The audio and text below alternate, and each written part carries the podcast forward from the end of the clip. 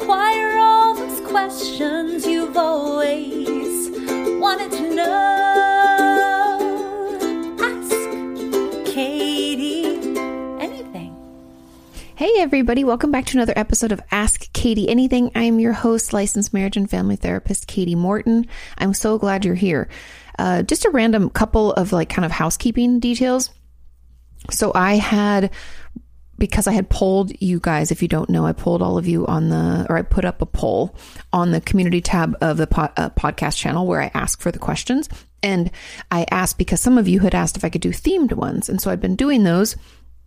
And then people were frustrated by it because, oh, I can't ask my question. And when is it going to come up to ask about, let's say, anxiety or OCD or whatever? Um, and so then I polled you to see if you would like them to be themed or not. And um, most of you said that you would like there, there to be one themed a month and then the rest not.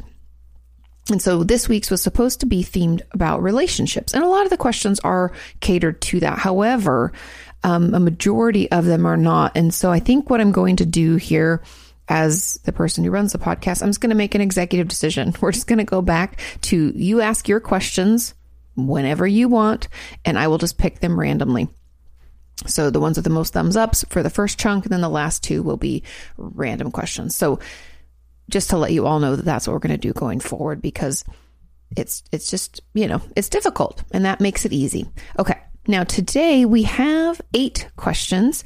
Oh, and I also have some exciting news. I have finished all the paperwork and took my test and passed it to get my LMFT license, so my marriage and family therapy license, the license that I hold in the state of California. I'm also going to try to get it here in Texas. So now I just have to wait and they're supposed to let me know if they need anything else and I should know in a couple of months. So that's really exciting.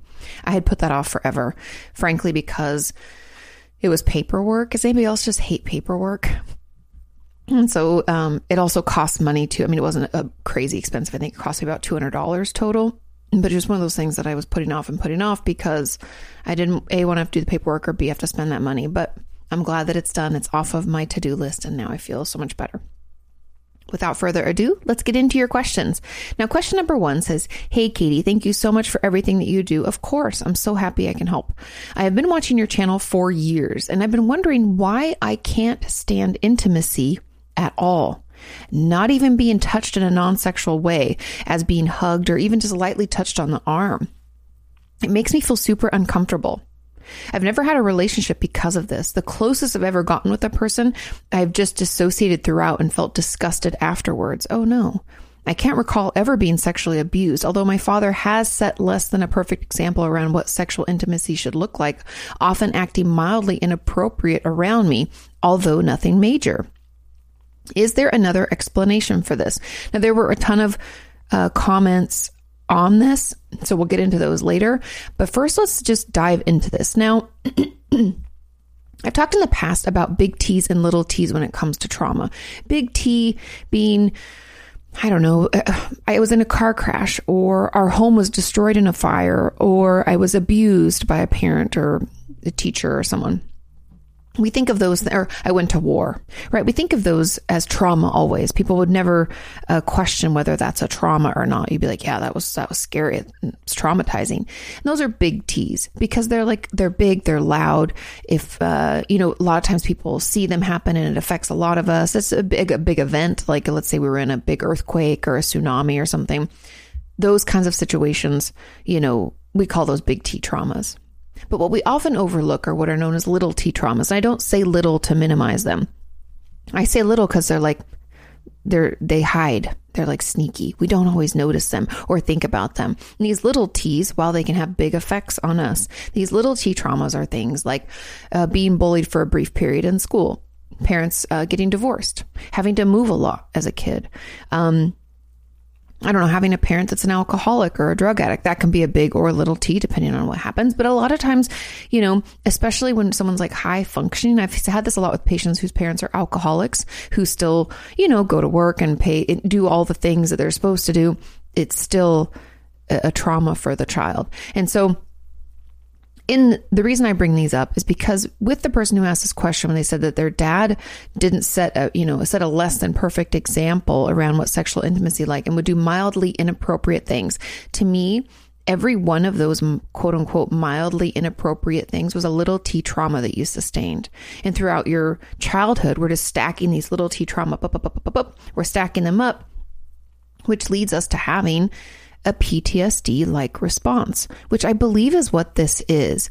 Because the fact that any touch at all, I would assume is sending you into your fight, flight, freeze response. Other, you know, it's like triggering your amygdala and sending you into this like protect myself at all costs kind of situation. You'd have to let me know if that's what's happening. But the fact that you said you dissociated throughout when you let someone get close to you, just to me, this looks and smells like trauma. And so I believe these little T's that you sustained with your father have affected your ability to have any kind of physical intimacy with anyone in your life because, frankly, the only time that you, ex- or I don't know if it's the only time because I would hope that you had someone in your life, like your mother, a sibling, or a uh, grandma, aunt, anybody who offered, you know, positive and loving intimacy, like physical intimacy, hugging, rubbing your back, telling you it's going to be okay.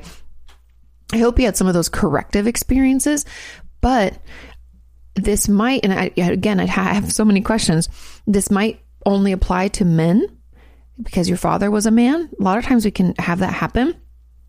Could be anybody older than us. It could be anybody, period. If we had no corrective experiences or no positive physical intimacy experiences, then the only one that we have was traumatizing. Therefore, when we go out into the world to try to connect with others, that experience is going to feel like a trauma. Our limbic system, our uh, fight, flight, freeze, our amygdala, right? The parts of our brain responsible for that fight, flight, freeze, uh, fawn response are going to be like sounding the alarm. They're like, shut it down. Hence the dissociation, hence the like, it, like it being revolting or uncomfortable. It, that's that fight, flight, freeze. We're in this, uh, it's that trauma or hypervigilant like response. I hope that makes sense. And I know I used a lot of terms in there. And if you have any questions ever, always feel free to ask. But that sounds like a trauma response. And if any of you out there are struggling with intimacy, that we have follow up questions where there isn't such a trauma response. And we'll get into that as well. But if you have any dissociation, if you have any what I would call an overreaction. And again, I know I've talked about this in the past. I'll have a full video. It might have come out by the time you hear this, but probably not. But a full video about how um, helpful. Oh, actually, that video it, it, will be out by the time you hear this. But the uh, even the consideration of the word overreaction, we always say it's like a bad word, right? It's something that we should it, uh, that's we shouldn't do, right? We shouldn't overreact. How dare you overreact? But to me, an overreaction is indicative of something bigger going on. It's a it's a little red flag, like, hey, your brain and your body are telling you there's more down inside of like um, our subconscious, meaning like maybe it's a memory we have repressed or it's a response we're having that we don't have full control over because it's triggering, you know, a PTSD response. It just tells us something more is going on. And so what's happening for you is an overreaction, right? We're incredibly uncomfortable. And if anybody out there finds themselves experience the experiencing these like extreme discomfort around any physical or sexual intimacy, know that that is an overreaction. It's not a bad thing but that tells us there's something more going on. And that is worth going to therapy for to be able to speak with a therapist to figure out what that something more is for you. In this case, I think it's a bunch of those little T traumas with your father growing up and the probably the lack of healthy physical intimacy. Uh, I would also maybe hypothesize that there was some m- maybe emotional neglect with that as well, because if you don't know what a healthy, you know, intimate relationship with someone looks like with hugging, rubbing backs, like healthy, what I would call healthy parent child relationships, not of sexual nature. If we don't know what that looks like, then to me, that that's that screams neglect because every child should know what it's like to be scooped up into their parents' arms and held close and to be able to take a deep breath and relax and feel safe. Um, one of my friends, I have a couple of friends with young children, but one of my friends just posted a picture on their stories of Instagram of her daughter cuddled into her chest and just sleeping. And I thought that that's something that every child needs to feel is is safe enough to fall asleep in their parents' arms. And I don't know if you felt that and so that would be something to explore in therapy and I believe working through that the trauma that you sustained will allow you slowly but surely, again, through like exposure therapy and working on our coping skills and ways to calm our system, we can slowly engage in healthy, intimate relationships without having this uh, overreaction or that trauma response. Okay, now there were comments on this as an add on, this sounds very familiar, and I hope this question will be selected. Well, it was. I also do not manage to have romantic relationships, and I flee when in the when the mood of the room changes or if the other person puts on the look and is no longer interested in talking, the fear becomes so strong that I think I might throw up and I end up throwing or, oh, and I end up throwing the other person out and ghosting him afterwards. As I am too ashamed of the situation. How do I manage to be less anxious in romantic situations? And how can I manage not to automatically ghost a possible romantic partner when I have messed up a situation again. I would really like to have a partner. However, I have no idea how this this should work without physical intimacy. Okay, because you're wanting this. Now, I know I'm sure some of our um, aromantic or asexual people in the comments will say that like not everyone wants these things. Um, either doesn't want a romantic relationship or doesn't want physical intimacy but because this person's saying that they want it and it's a fear based thing, right? It's not just like, oh, I'm just not interested. It's like there's again this overreaction. If they put on the look, as you said, you become Im- afraid. The fear becomes so strong. Now, again, I'd be very curious about about trauma in your past. Now, I know you may not think it is, but I want you to really dig in and con- contemplate those little T's that I talked about and see if that lines up. Because the only way to really manage and become less anxious in these romantic relationships is to heal whatever wound or upset or issue this is coming out of, right? If we've been in an abusive like relationship in the past, let's say we had domestic violence either in our home growing up, in our own relationships, again, those are traumas, but that could be where this is coming from maybe our family, uh, we were, you know, abused via neglect, like I was talking about earlier, where there was actually no loving care, no, no hugging, nothing like that. So anyone wanting to get close to us at all feels it's just like against it. A, it just is not right. You know, there can be a lot of reasons that this could be happening. So I would encourage you to be curious, not judgmental about where this could come from for you because the answer of how we manage it and become less anxious is in that healing of the real problem and then building up some resources or coping skills to help us better manage as we expose ourselves a little bit at a time to situations that would normally trigger this response. And so but we have to do that work ahead of time. We can't just like expose ourselves to things. I mean, there is space for what you call prolonged exposure or um, what can also lead to not just prolonged, but the word I'm looking for is flooding. When we just like go all in, it's really like you flood your system with something triggering or traumatizing. I personally don't subscribe. I don't use that in my practice. I find it to be very difficult to not re traumatize. There are very, you know, trained and helpful clinicians out there that can do that. I just don't. So my recommendation would be to do some of the work ahead of time, find some ways to calm our system. And instead of running away or kicking the person out, hopefully we'll get to a point where we might have to step away, say, Oh, I have to use the restroom really quick. We do the things we need to do to calm our system down and we return to the scenario and we feel okay. And obviously these are in situations in which we want to engage with the person. We don't feel forced, but you know, we can go back and we can try again and we can slowly become more comfortable and not have such a, an overreaction. Again, that overreaction is just indicative of something else going on. Now, another person left a comment and they said, I also have no trauma and my dad was literally the best. Um, my parents weren't physically affectionate ever growing up though. There's, there's your kicker. I think they wanted to get divorced, but just stayed together for my siblings and I, if that's important. That is critically important. Anyway, for some reason, I am not, if I'm not blackout drunk, physical touch, even non sexual, makes me so uncomfortable, especially cuddling. I first described it as turning into a mannequin, freeze state. Like I would freeze and become really stiff and only be able to move my eyes. And I would really, it would really, oh, I would really be in my head. Usually you cuddle when you watch a movie And it's not that I don't remember what the movies are about, but in a way, I don't. But I don't know if it's because I'm dissociating. Yes, you are dissociating, or because I'm just so focused on the situation. I mean, you're, you're, it, because of the mannequin and that frozen feeling, I think that's dissociation. If you're not feeling that frozen thing, then it could be due to the fact that you're like focused on something else and not on the film. Um, that could be why. Uh, so, okay, so it says because I'm so focused on the situation and why I feel so uncomfortable. And I'm usually trying to really focus on not acting like a mannequin or trying to appear normal.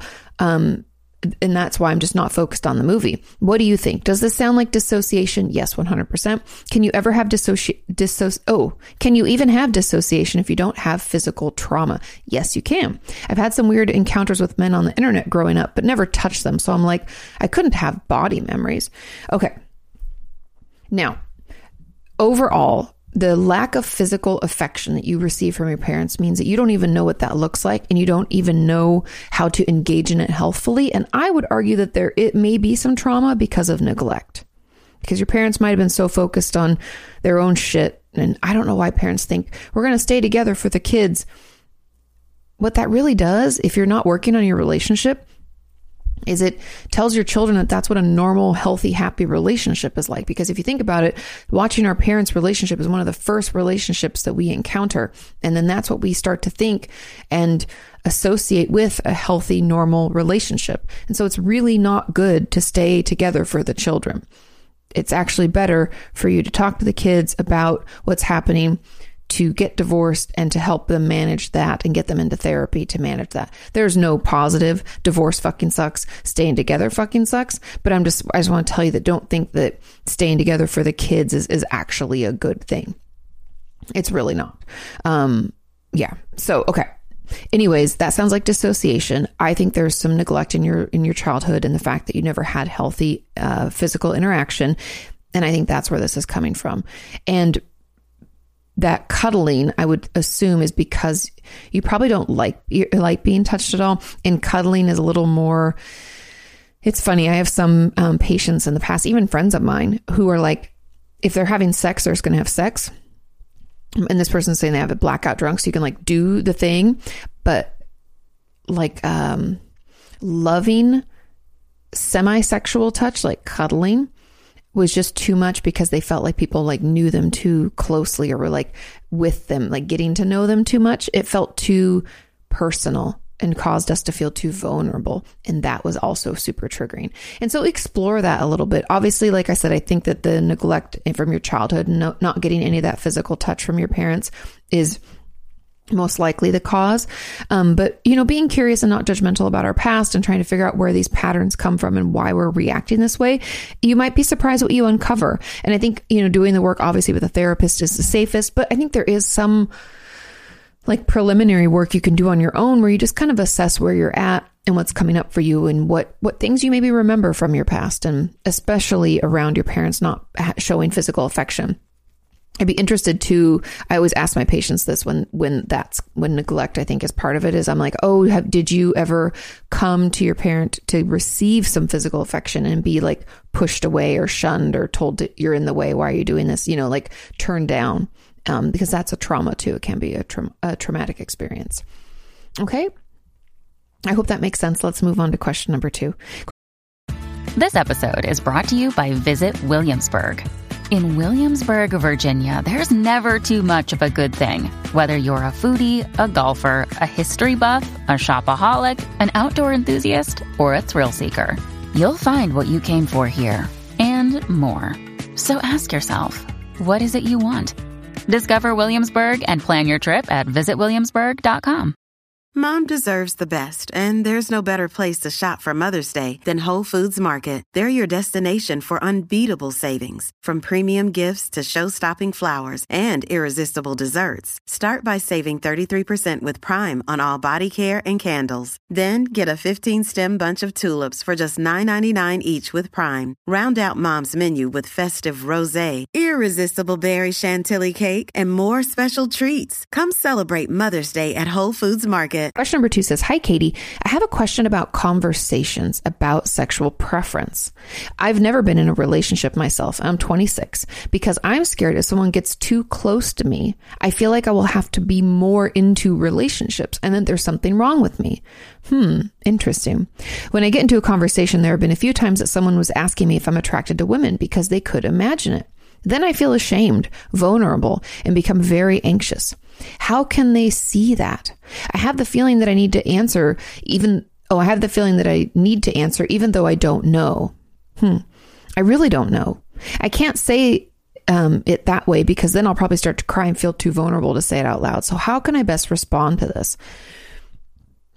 First of all, your sexual preference only in, it doesn't involve anybody else. It's no one else's business other than you and potentially someone you're in a relationship with, right? Other than that, who the fuck cares? That's none of their business. So, I mean, my answer is like, it's none of your business. But the real, I know that that's, I know that's not going to work. So, um, when people ask if you're attracted to women, I think it's fair. It depends on how much you want to share, but I'm just going to give you some options. My mind goes to, you know, I'm 26. I'm still figuring myself out. It's possible, but I'm not sure. I think it's okay if you really don't know. We don't have to know. I find it frustrating that people in general, I've talked about this on, in videos like way back, but I find it frustrating that people expect us to have answers and have decided things and uh, all in a timeline that fits for them or for what they think is acceptable, right? You're only 26. You aren't sure about your sexual preference or your sexuality as a whole. That's okay. A lot of people aren't. There's no pressure for you to be like, I like women or I like men, and this is why. You get to take your time to decide. You could also say, if someone asks you, you can say, I don't know. I'm still exploring. I don't know if that's too, like, I don't know if that language is too upsetting to you, maybe, because it sounds like you know, you, you just don't really know and you feel ashamed. And so it might be helpful for you to take your own personal time to think about this. Again, being uh, curious, not judgmental, journaling about thoughts that come up and and people you find attractive and why.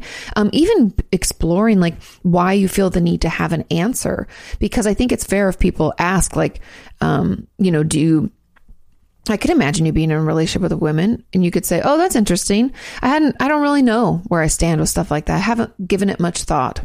You could shrug things off like that too, because again, it's not their fucking business. Why are people so pushy? Um, but take some time to kind of be curious about what's coming up for you, what you maybe like and don't like, and allow yourself to live in that questioning phase. Um, we, a lot of people don't know, like in the LGBTQ, can stand for questioning. I know some people uh, have told me that they they thought it stood for queer.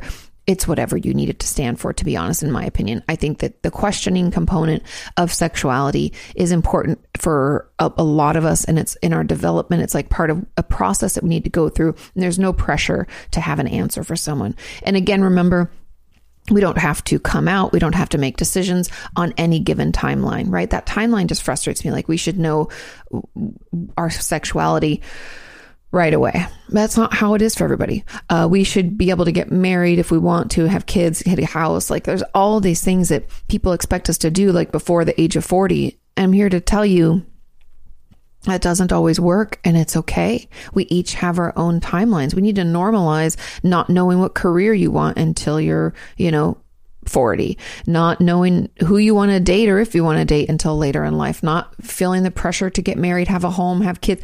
We need to start normalizing people, you know, operating on their own timelines because everybody's different.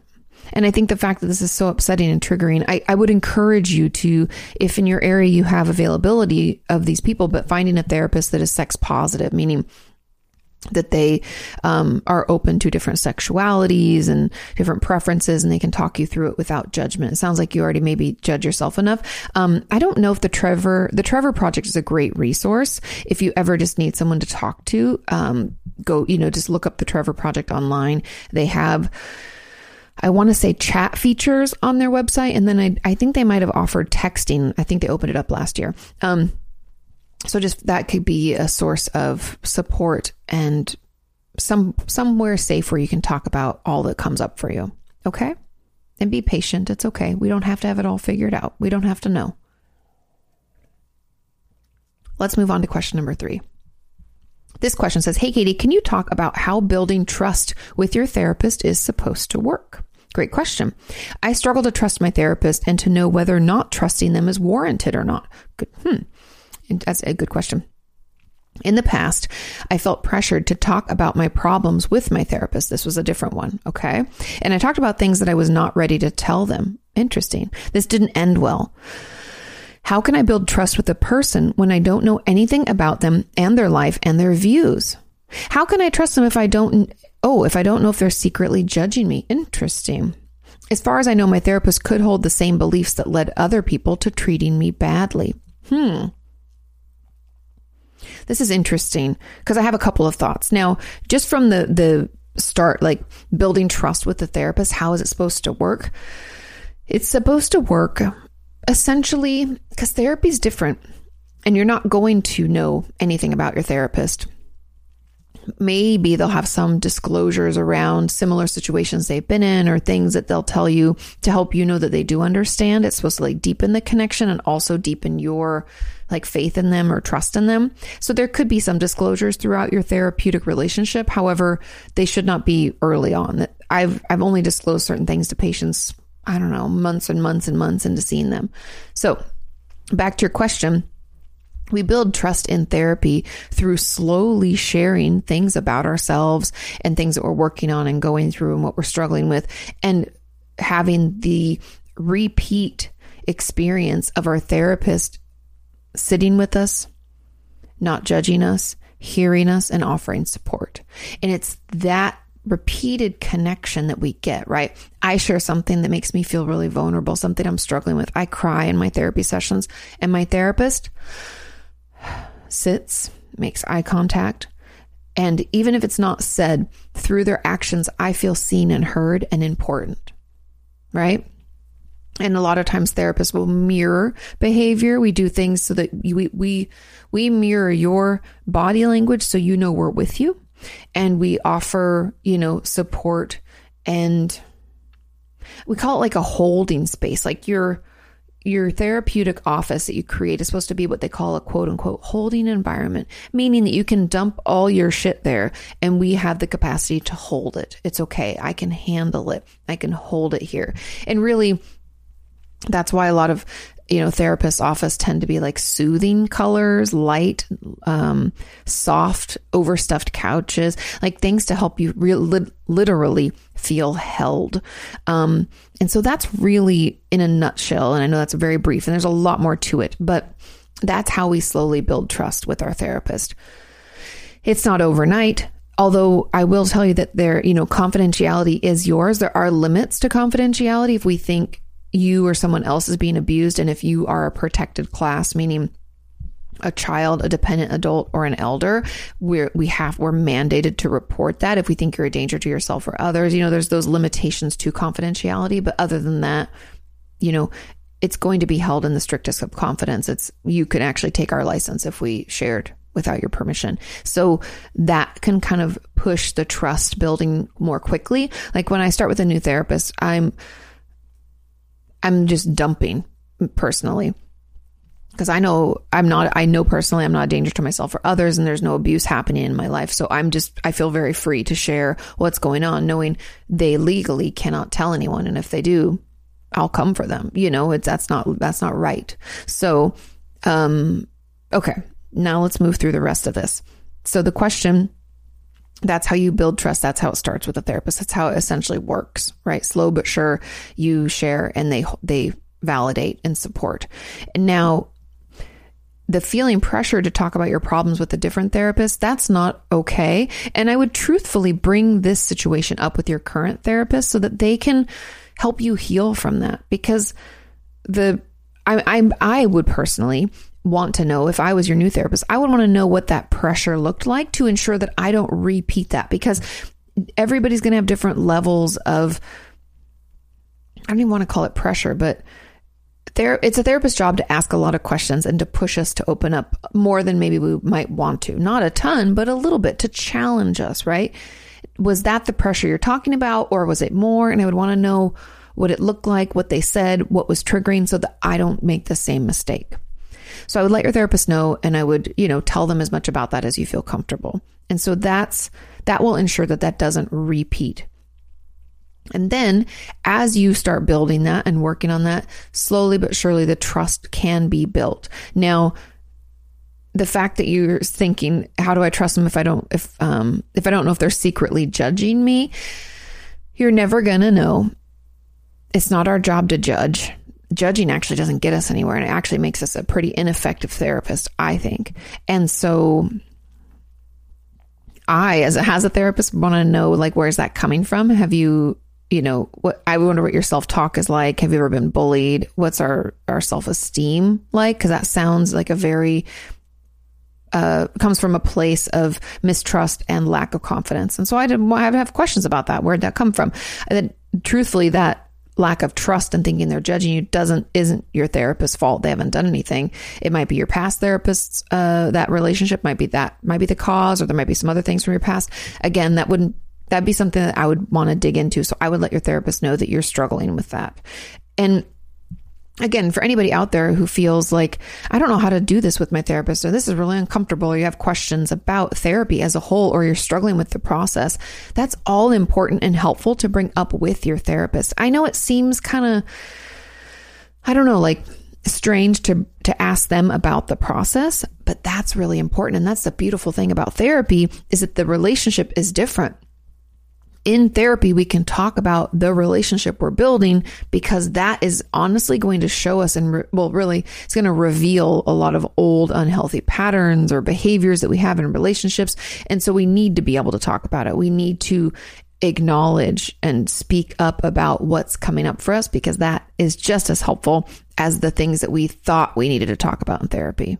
Does that make sense? I hope so. Because I'll be honest, I go to therapy for like, let's say, uh, stress work life balance, communicating better with Sean. Those are things that I would want to go to therapy for, right?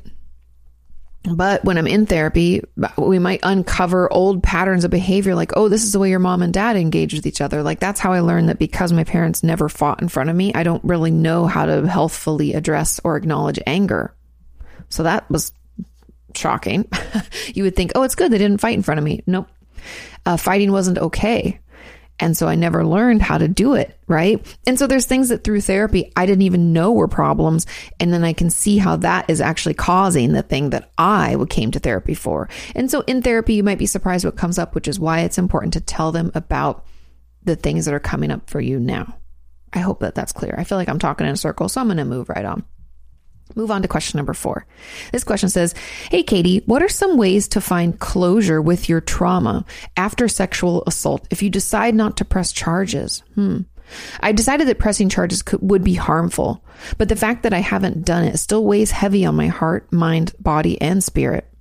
I would think pressing charges Oh, I would see pressing charges as a form of closure, but in a lot of ways, I really think it would do more harm to take that approach. It can. What are some actions someone can take or projects someone can do that feel like closure and healing, that feel as monumental as taking the abusers to court and holding them accountable, or that feels like setting all of the um, or that feel like setting all the evidence on fire, but don't actually involve any of that? How do I reclaim my power?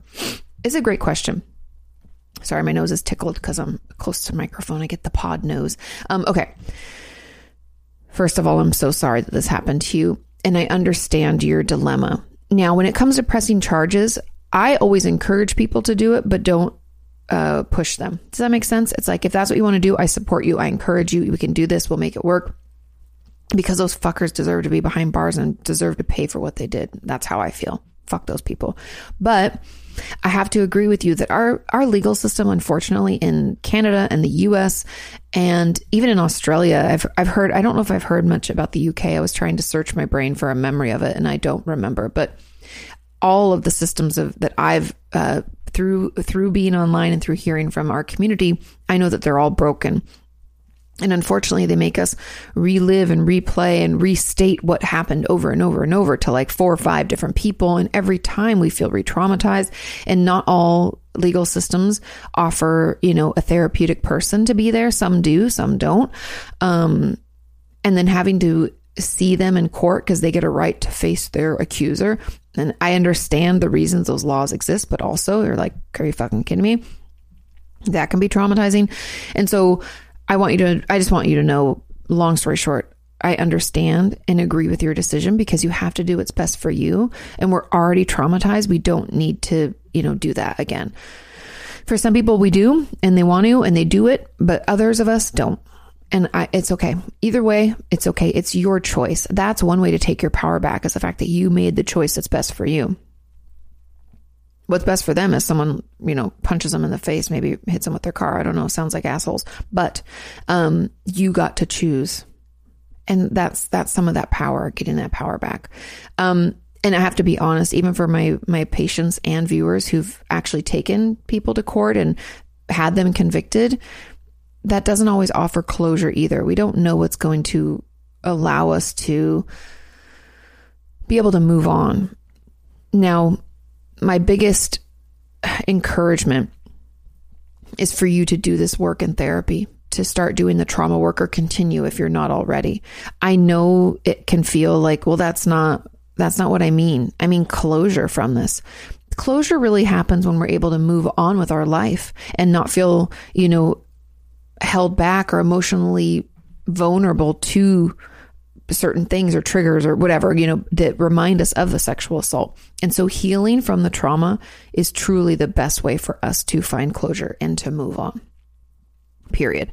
Now, that might not be just talk therapy, that might be EMDR, somatic experiencing, it might be any number of things, some exposure therapy, but all in all, that would be my best advice. Now, when it comes to reclaiming our power, I cannot encourage you enough to, well, I don't know if this would be, maybe. I'm going to offer up a resource. Now, the, the Courage to Heal workbook, which you guys know I love so much, is really catered towards those of us who've experienced childhood sexual trauma. But I do find the final chapter, I think it's chapter 20, has a, a portion in there for how we can heal and have a healthy sexual relationship in our life now, I encourage you at the very least just to give that a look and a read and see it might be something you want to go through with your therapist. This is in the future. This is again reclaiming your power and being able to have sexual relationships that you want to have in a way that feels good for you and is a choice that you get to make. And that chapter kind of walks you through how to do that with a loving partner or a partner of your choosing. You know, it doesn't mean you have to be in a relationship with someone, but it's a way, it's just a way for you to, again, take that power back. And really, the, the acknowledgement and expression of your anger and your hurt and then the processing through again of that trauma is really the way we take our power back. Because as we do the trauma work and maybe expo- do exposure therapy we slowly open our world back up and live our life the way that we would have lived it if that never happened and I don't know if anybody else out there agrees with me, but I truly believe that that is not only the best revenge, but also the best way to reclaim that power. And I know you were you were hoping it was something, you know, like you said, like burning the evidence, or we can write letters to our uh, the people who assaulted us and then set them on fire safely in like a container or outside with water um, to put it out safely or rip them up or um, any number of things like that. That could be another way to kind of get it out. But yeah, those are my thoughts. And I wish, I mean, like, I wish there was an easier answer. I wish I could tell you, you know, go spit in their faces and punch them in the groin and you'll feel better. But I'm here to tell you that you might feel a little bit better, but this won't help you reclaim your power and move on with your life. Now, there was a comment on this and it said, um, as an add on, did I, oh, sorry, English isn't their first language. So it says, um, can I have how do I get the chance to have a good romantic and sexual relationship in the future after sexual assault? And says, sorry about my English. I'm from Israel. Your English is great. We got it. I got the question. We're going to get through it. And I mean, I don't speak Hebrew, so your English is wonderful. And my Hebrew is, zero. So you're doing wonderful. Now, I kind of already touched on this, uh, along with trauma work with a therapist that, that you feel you feel connected to, you feel okay being there, you feel neutral or maybe safe there, we're going to want to slowly engage in relationships of a sexual nature and again that that last chapter of the courage to heal workbook it's also in my book traumatized i I talk about healing relationships after trauma. That could be a great place too. I forgot about that because that's why I, I, know that chapter so intimately is because I read it and reread it and incorporated a couple of their tools and techniques in my book, Traumatized. But walking through that chapter using my book or the Courage Heal workbook will be incredibly helpful in doing that with your therapist and slowly finding ways to not only process what happened, but calm our system down and then engage in things that are a little triggering and then calm down, right? We're going to have to slowly, that's that exposure therapy. We slowly expose ourselves to things that are, that stir up that fight, flight, freeze response or make us, you know, we go into that hypervigilance mode, we're going to want to slowly expose ourselves to those things, calm our system down. Try it again, calm our system down so that we're proving to our brain that the things that we think are going to be harmful and hurtful and re traumatizing aren't actually. And this will help us build our confidence. This will help us take our power back and help us just feel more like ourselves. And so, um, I also do want to express that I have had a couple of patients who have taken like kickboxing and um, self defense classes and taking courses that help them feel better able to protect themselves, felt help them feel more uh, in control or like they took their power back a little bit, like they felt a little bit safer. I don't think that heals the trauma that we sustained, but I think that that can at least help us maybe do more of that exposure work, feeling like we we are powerful enough to protect ourselves. There's something about being that protector for ourselves that can be healing also. So I want to put that out there too. Let's move on to question number five. Another day is here and you're ready for it. What to wear? Check. Breakfast, lunch, and dinner? Check. Planning for what's next and how to save for it? That's where Bank of America can help. For your financial to-dos, Bank of America has experts ready to help get you closer to your goals. Get started at one of our local financial centers or 24-7 in our mobile banking app. Find a location near you at bankofamerica.com slash talk to us. What would you like the power to do? Mobile banking requires downloading the app and is only available for select devices. Message and data rates may apply. Bank of America and a member FDIC. Hey, it's Ryan Reynolds and I'm here with Keith, co-star of my upcoming film, If, only in theaters May 17th. Do you want to tell people the big news? All right, I'll do it. Sign up now and you'll get unlimited for $15 a month in six months of Paramount Plus Essential Plan on us. Mintmobile.com slash switch. Upfront payment of $45 equivalent to $15 per month. Unlimited over 40 gigabytes per month. Face lower speeds. Videos at 480p. Active Mint customers by 531.24 get six months of Paramount Plus Essential Plan. Auto renews after six months. Offer ends May 31st, 2024. Separate Paramount Plus registration required. Terms and conditions apply if rated PG. This question says, Hi, Katie. I would love your opinion on causes of dissociation during sex. I am a gay woman, but have dealt with a lot of shame growing up, and I used to sleep with men where I experienced dissociation. However, now that I'm actually being myself and being intimate with women, which is more true to myself, I am still experiencing dissociation and panic attacks during sex, and I struggle with emotional intimacy. Any ideas about why would be really, really helpful. Thanks, Katie. Of course. I have a feeling we have some uh, shame still hanging around, even though you're being yourself. And our only experiences with sex before us being ourselves more and, and um, you know, being intimate with women, when we would sleep with men, we dissociate. It's like we traumatized ourselves, kind of. And so I believe disso- dissociation occurs because what's happening in our life is too much for our brain to process in the moment. We either don't have the the capacity or the tools or the resilience really to manage it our brain pulls the ripcord blah we dissociate. So it's really incredibly common in situations that are triggering right? If we're overwhelmed and our trauma response is like hit then we're going to dissociate.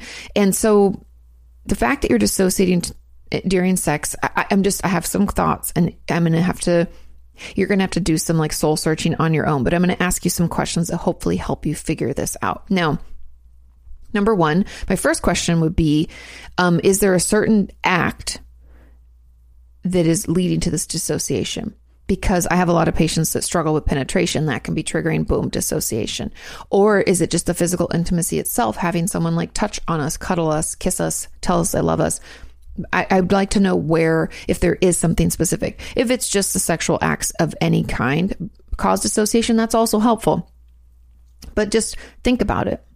That's a helpful note. Okay. So I want to know that. Then I want to know about the shame growing up is it, did you have, you know, people in your life who didn't accept you being attracted to women? We have like homophobic people in our life. I don't know. What, where is this coming from? And my hypothesis is that it still exists, but I want to ask you, does that still exist? Is there still part of you that feels like something's wrong with you for enjoying your relationship with women? Because this only happens during sex, I'm curious about that. And then the avoidance of emotional intimacy. I'm wondering if we have some trauma, maybe due to growing up as a lesbian, but pretending to be straight. I honestly have talked to a lot of my friends in the LGBTQ plus community and the amount of trauma like 90% of people in that community have sustained is just mind boggling. I mean, I don't know if anybody if anybody's aware of this, but within that community, mental illness rates are higher. I want to say, and I'm probably going to get these off by a few percents, but like anxiety and depression are up like to a heterosexual person increased by like 23%. Suicide rates in the trans community are incredibly high.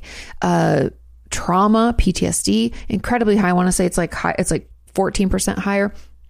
like I said, I'm probably getting these off by a few percents, but those numbers are high for a reason because growing up thinking that we can't be who we are, something's wrong with us because of who we are, or you'd rather die than be who you are, that is toxic to us. And it's difficult to develop a healthy sense of self and and healthy relationships. And so I have a lot of questions about your shame growing up like this and and sleeping with men feeling like that was what you had to do that was all that was acceptable and okay.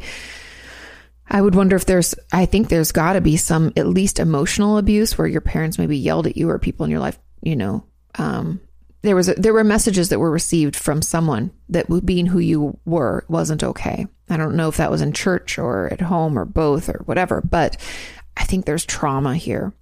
And so that that's my hypothesis. And those are my thoughts. I hope that that's helpful. I know it's not a ton, but really, again, the work is going to happen for you in therapy as you accept who you are on your own terms, right? And I know that sounds silly, like, but I do accept who I am dating women.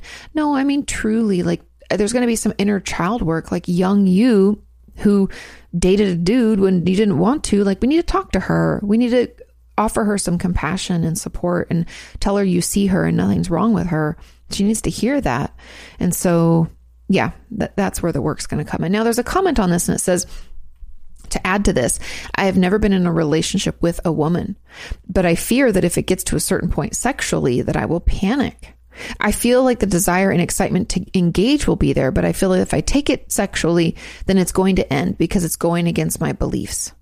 How do I get over this fear and know that I can still engage and not feel like what I'm doing is wrong and that it is unforgivable? we have got to get into therapy. This sounds uh, like a religious based judgment and trauma. And I've talked a little bit about religious trauma. I have a whole video about religious trauma on my main channel. You can check it out if that's something that would interest you. But the fact that you feel like the desire and excitement to have one of those relationships is there, but that you can't really do it. And I would take some time to to think about this and to do that internal work where you I want you to be curious and question, right? Um, am I attracted to women or men? What is it that attracts me to them? Um, you know, in this way or that way. What really are my beliefs, or what is it that I've just been told my whole life and never had a chance to question? Like, do you believe that having a sexual relationship with a woman will make you go to hell or is against what the Bible says, or I'm not sure about your religion. So I'm just basing I grew up in Christianity, so that's what I'm kind of basing this on. Have you heard those messages? Is that why? You know, but I, you need to take some time to kind of unravel and untangle what are the beliefs that we currently still hold. Because as someone who was raised in church, I can tell you I was raised a certain way. And then as I grew into an, an adult and made decisions on my own, I got to decide what I thought was truth and helpful. Like, I think you should treat people the way you want to be treated.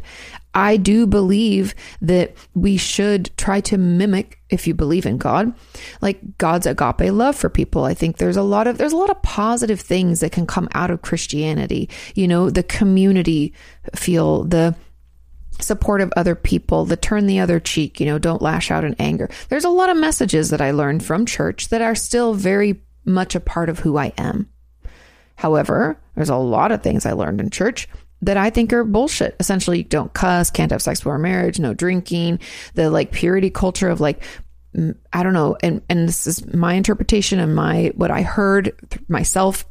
Obviously, this could have been through filters of things, but uh, you know, you had to save yourself for marriage, and if you didn't, then you would never find a good husband, and you couldn't marry someone who didn't believe exactly as you, or you'd be unequally yoked, and all these weird things. I essentially that I don't believe in, I don't agree with, and I I personally don't bring that with me into obviously today or tomorrow, right? So just because those were beliefs that other people had that they preached in the sermons that I heard doesn't mean that I have to also agree. I can agree with some. What's so saying like you um eat the fish, spit out the bones or whatever, like take what you want, leave the rest.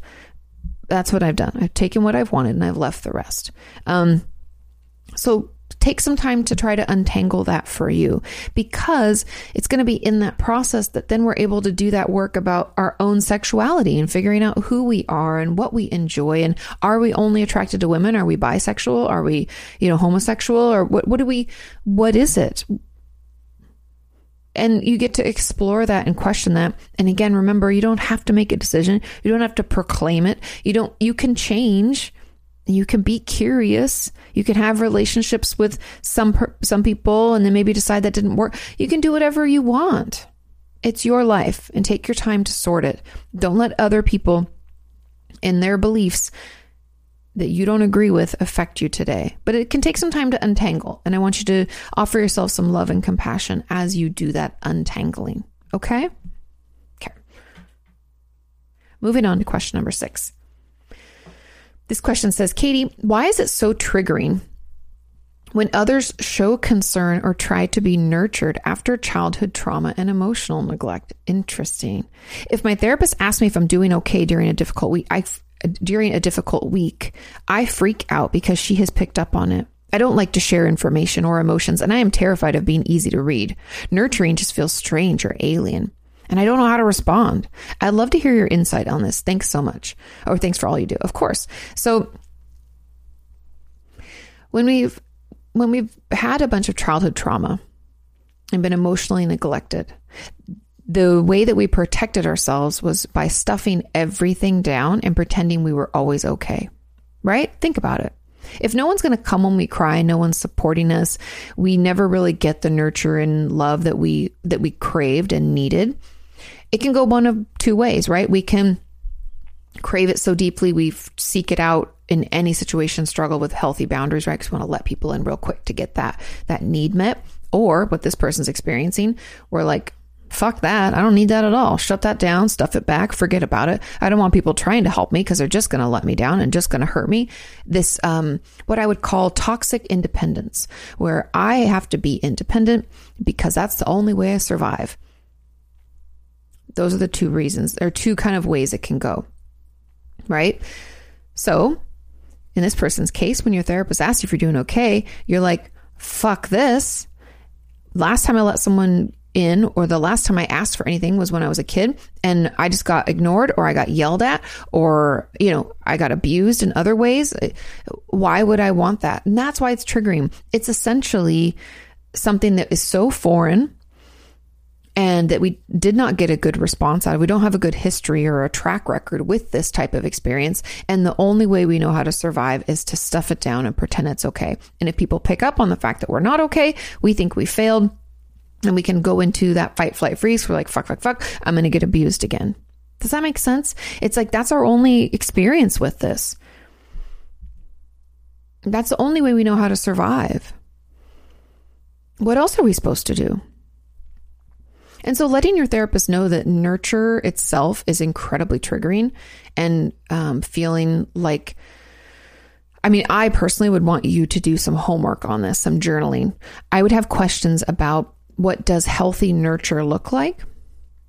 I'd want you just to tell me. Do you have any ideas? Could we sit in a coffee shop and watch, you know, a mother take care of her children? Do we have anybody in our life, a friend, another um, coworker, someone in church or somewhere that we've watched t- love on their children? Do we know what it looks like? I was talking about my friend how her daughter was like asleep on her chest. Do we have any images that would come up with that? Could we put it together, try to figure out? We might not know, right? But what would it look like? Tell me about it. I want you to write about that. Then I'd also want you to, you know, uh, tell me a little bit about what comes up for you when your therapist does this, right? Because you're saying that she picked up on it and you're terrified of being easy to read. I, I would say, tell me more about that. What would it mean if you are easy to read? Okay. And then if you're like, well, that would mean that then you knew how I felt. Okay, well, then what would that mean? Every time you give me an answer, I want you to say, well, then what would that mean? Hmm. Okay, well, well, then I might be hurt. Okay, well, then what would that mean? You know, being hurt. Who would hurt you? And I want you to do that. We call it like downward arrow questioning. It's best to be done with a therapist, but it's something I think we can kind of do on our own a little bit to uncover what this is triggering and what it brings up for you. And please, please, please let your therapist know this is happening because it's going to be, again, we, this is an overreaction not a bad thing, super helpful. And this overreaction tells us there's something greater going on. And we have to dig into we kind of know why childhood trauma, emotional neglect. But I want to know specifically the nurture component, why that feels so unbearable. And then, you know, we've, there's a lot of parts work and things that therapists can do where you bring in your protector. A person could be yourself, could be someone else, could be like um, a big bear, could be a dog, could be, you know, I don't know, could be anything. Whatever you think of when you think of a protector, someone who would protect you you can bring them into those difficult situations and memories and they can be there for you while you navigate this nurture component. Um, but yeah, take your time with it. Uh, there are other members of our community who are doing the same work right now. That's why it's kind of it makes me giggle, not because it's funny, but because a lot of us are, you're not alone. A lot of us are working on the same types of things. Now, there was a comment on this.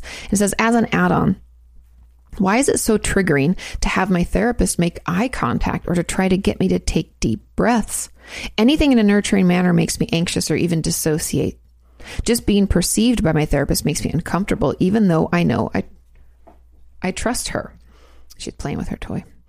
I can't help it. Is this because of tra- the trauma I've been through? And if so, why does it happen? Yes, I would assume this is because of the trauma you've sustained. And it's happening because that nurture is probably something we never received. We don't trust it. Maybe when we received any nurture, that meant it was followed up with abuse. Or maybe when we said we needed some of that nurturing, we were abused, right? There can be a lot of different associations that we have drawn over the years. And so, just like I was answering that first part of the question where I was like, tell me what nurture looks like, I want you to tell me what nurture looks like. Be curious about the specifics of, you know, making eye contact. I think my, my guess here for this person is there's something triggering about being seen. And I would assume that in your life, your trauma meant that if essentially tried to hide away. Like I have a lot of eating disorder patients who stopped eating as a way to like try to disappear because of the physical or sexual abuse they sustained or even emotional abuse being yelled at. You just want to disappear. And so I have a feeling the fact that your therapist makes eye contact with you says to your system, I haven't disappeared enough. This isn't safe for me, right? It's sounding the alarm because it feels like it's under threat, even though it's not. And so, again, we have to let our therapist know this is happening. And her trying to make you take deep breaths, let her know that doesn't work. I honestly, with my trauma patients, deep breaths are fucking garbage. They don't work at all because we're not ready to be in our bodies yet. Our bodies are uncomfortable. Are you kidding? Dissociate. So tell her that maybe, maybe we should try a full body shake or maybe we snap a rubber band if that's not triggering. Also, find some other ways. She's trying to get you to calm your system down. We're going to have to try some different things. Um, one of my patients love the like thinking putty stuff you can get. You can buy it on Amazon. It's just called thinking putty, or you can get silly putty at like Walmart or Target. It's a little cheaper too. So, um, especially since everything's expensive right now, but you could pick that up for like I don't know, it used to be like 99 cents. Let's say maybe now it's $2. I don't know. But get some silly putty or some thinking putty, bring that. There can be other ways to soothe our system. Um, yeah, even bringing like a, a thermos filled with cold water so that you can drink cold water. That the changing of temperature can sometimes be soothing. It's like a grounding technique as well. But yeah, so those are just some of my thoughts. I hope that helps. I think that's why the breathing and stuff is super triggering. And yeah, again, just being curious about what this is tied to because these overreactions are really helpful. It's helpful information. There's nothing wrong with you. We just have to figure out why your system is responding this way. And the the truth is, it's responding this way because in past experiences that felt very similar, you were harmed. And so because being seen, being heard, being cared for was not part of what was good for you. And if you were seen, you were hurt or abused in some way, if you asked to be cared for, they told you you're too demanding or how dare you, right? We were abused. And so th- that's why it's bringing that up. That's my hypothesis. But again, do the digging yourself. Be curious, not judgmental. Nothing's wrong with you. We're just working our way through. Moving on to question number seven it says, Hi, Katie. Can you talk about why it might be that I am repulsed by or uninterested in sex, but my older sister isn't? Even though she experienced sexual assault when we were children and I only experienced it indirectly through the effect that it had on her. She had severe mental health difficulties, and the dialogue around this was that it was as a result of her experience of sexual assault. So, a couple of thoughts here. Now, number one, your older sister may have been in therapy, I don't know, and worked through it, and now she's able to have a happy, healthy sex life. That's very possible, and I've seen it happen. So if you're out there thinking it can't happen, it can happen. Finding the right therapist and one foot in front of the other will get you there. Now, I also want to acknowledge, and I have a video about this called hypersexuality as a result of sexual abuse. For some of us, back at the beginning, remember talking about bringing, taking our power back from sexual assault. When we've been assaulted or abused in any way, some of us will feel like we are going to take back our power by being hypersexual because then I get to decide when I have sex and what I get to do. And I'm making this decision. And we can be kind of impulsive, still acting out of our PTSD response. But because we're choosing it, part of our brain feels like, haha, I'm doing this, right? I'm taking my power back this way. Um, I'm owning my sexuality. And so I've had a lot of patients who struggle with hypersexuality as a result. We can also find that sex is one of the only ways we were ever shown love. So that's the only thing that we think expresses love. And so earlier on in relationships than maybe we would want, we can find ourselves in sexual relation, relations with people, if that makes sense. So having sex earlier on in relationships than maybe we want to because we think that that's the only way to express that we care for someone. Okay. Now, into this question a little bit more.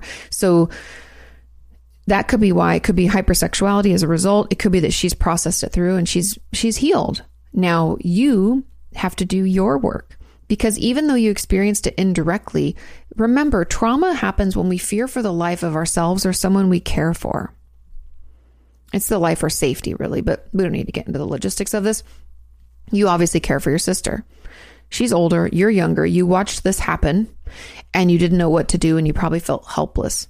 And I'd assume you probably dissociate a lot because that free state of that helplessness, that's just my hypothesis. I don't know. I don't think it says it in here, but I would assume that that's, that's, you know, that was your experience. You also experienced a trauma, multiple traumas, and you're going to need to do your work to process through what happened. And there's probably going to be some inner child work that you're going to need to do writing letters back and forth from that child you because we have to offer her understanding and forgiveness because a lot of times when we're little, we think I should have done more. I should have tried to stop them. I should have, but you, you forget just how small you were and how little resources you had. And also the fear, right? Think of that fear and that fear again, going back to fearing for our safety or the safety of someone we care about. There's your trauma again.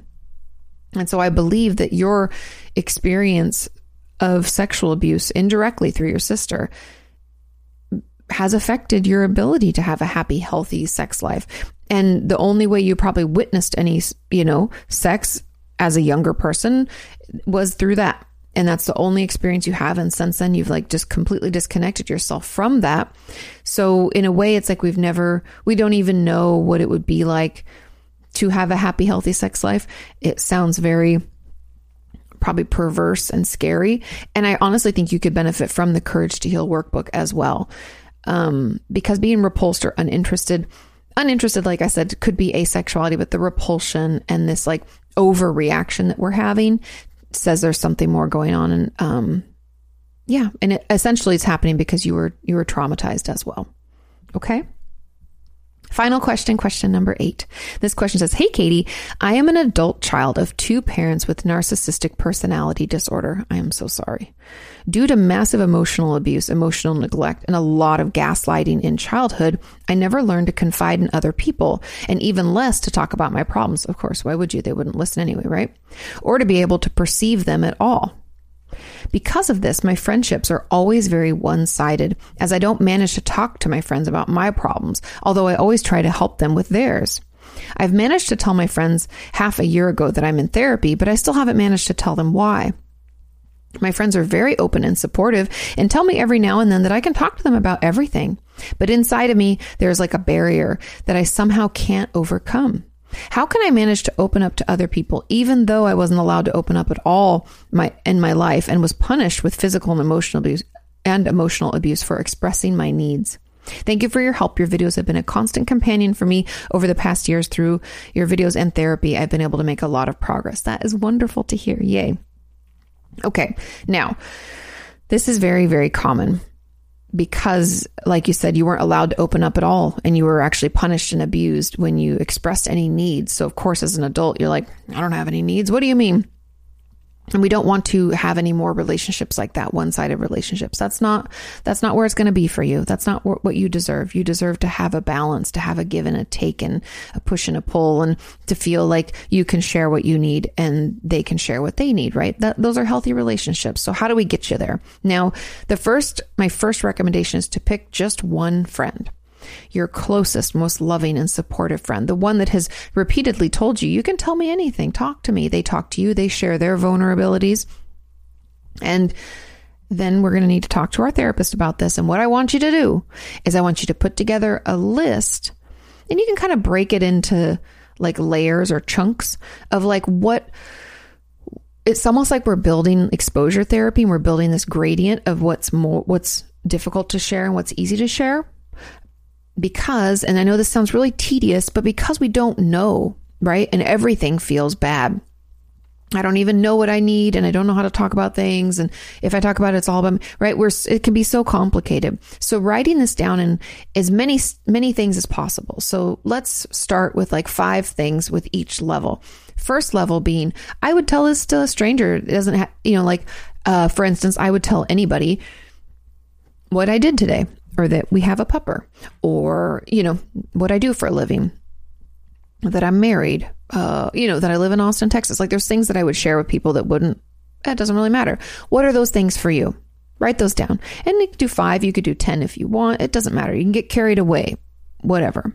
The next layer would be what are what are some things that I'm okay sharing with someone that is like a repeat person in my life? Now, these would be what I would call like a peripheral friend, meaning I don't really talk to them all the time and I don't, maybe don't even have their phone number, but like I see them at events a lot. Like, let's say they're like a friend of a friend and they're always at the same things. Like we go to baby showers, they're there. You go to this birthday party, they're there, but they're not your friend. They're like a friend of a friend. What would you be okay with those people knowing? Sometimes that's a little bit more, right? Because we see them multiple times. So what would that look like? I'm trying to think for me what that would look like. It might be like more about what I do because I don't always tell people what I do for a living because I don't want people to to know too much about me that way. It can be, people want to share too much or people can get weird because you're online. So maybe that. then maybe um, I would share that my dad passed away because I've worked through that. That wouldn't be that upsetting um, or too much to share. Yeah, I could share that we just moved out here I could share where we used to live. I could share, yeah, think about it. What would that be like for you? What would you share? Okay. Um, then The next layer, what's something that you share with someone that you're you're pretty close to? Meaning that you would go out on a one-on-one hangout with them and you've had like late night conversations or longer conversations. You could talk to them for like an hour. And that now we're getting into deeper waters, right? We're getting to things like I would share with them that, you know, my grandma and papa passed away in the last years and I also just lost my uncle. It's been a lot of loss for my family. I could share that because if I cried, I knew it'd be okay. I wouldn't want to, but it'd be okay. I could share some difficulties I'm having with work life balance. I've been feeling kind of burnt out, right? Those are the deeper waters. Then move into what I would call your most intimate and close relationships. And that's where you can share the deeper, darker things, meaning that that would be like my relationship with Sean and my mom and my, my closest friends. I have like five or six really close friends. And that would be where I'd share like my concerns about, you know, um, my future of what I'm doing and, and feeling like I'm not doing enough at the same time. And like kind of the, what I would call the more, uh, I don't want to say esoteric, but kind of, kind of like, uh, things I ruminate on in the middle of the night. That's what I would share. Those are things I tell my like closest friends. It's like what I'm really going through and how I'm really feeling and crying if I want and knowing it's okay. So, what are those layers for you and what is involved in those layers? And the early ones are going to be super easy to fill out. As we get into those upper layers, you're going to have a tough time. Now, I want you to have that, those layers picked out, pick that one friend, and then get your therapist on board because little by little, as your friend shares, you share also in the layer that you feel okay being in. And we're going to pick hmm, three to five things we're going to share. So early on, we can share a little bit about, like, you know, how b- basics of what's going on in your life right now. Oh, I, you know, I'm still working at such and such. It's been okay. And I've been doing this, da, da, da, and we're going to move into the next layer. You know, I want you to be able to do the exposure where you share about yourself and make space for yourself. Then calm our system down. Then we go back with our friend when they share about them. We share the deeper layer about us. You know, I've been feeling a little overwhelmed lately and yeah, therapy's helpful, but I'm still struggling. Okay. They share, we share. They share, we share. And as we use these tools to calm us down after sharing, what we're doing is really proving to our brain that in this one relationship, in these certain situations, we are okay sharing. Nothing bad happened. And we're proving that we can have good experiences with expressing needs and wants. Does it take time? Yes. May we dissociate or max out or have to get up from the table and go to the bathroom to breathe? Yes. Is that okay? Yes. It's a slow process. Think about like this is the frustration. And I get pissy with this too because as a therapist, I tell patients this all the time and I tell myself this as a person who's been in therapy, right?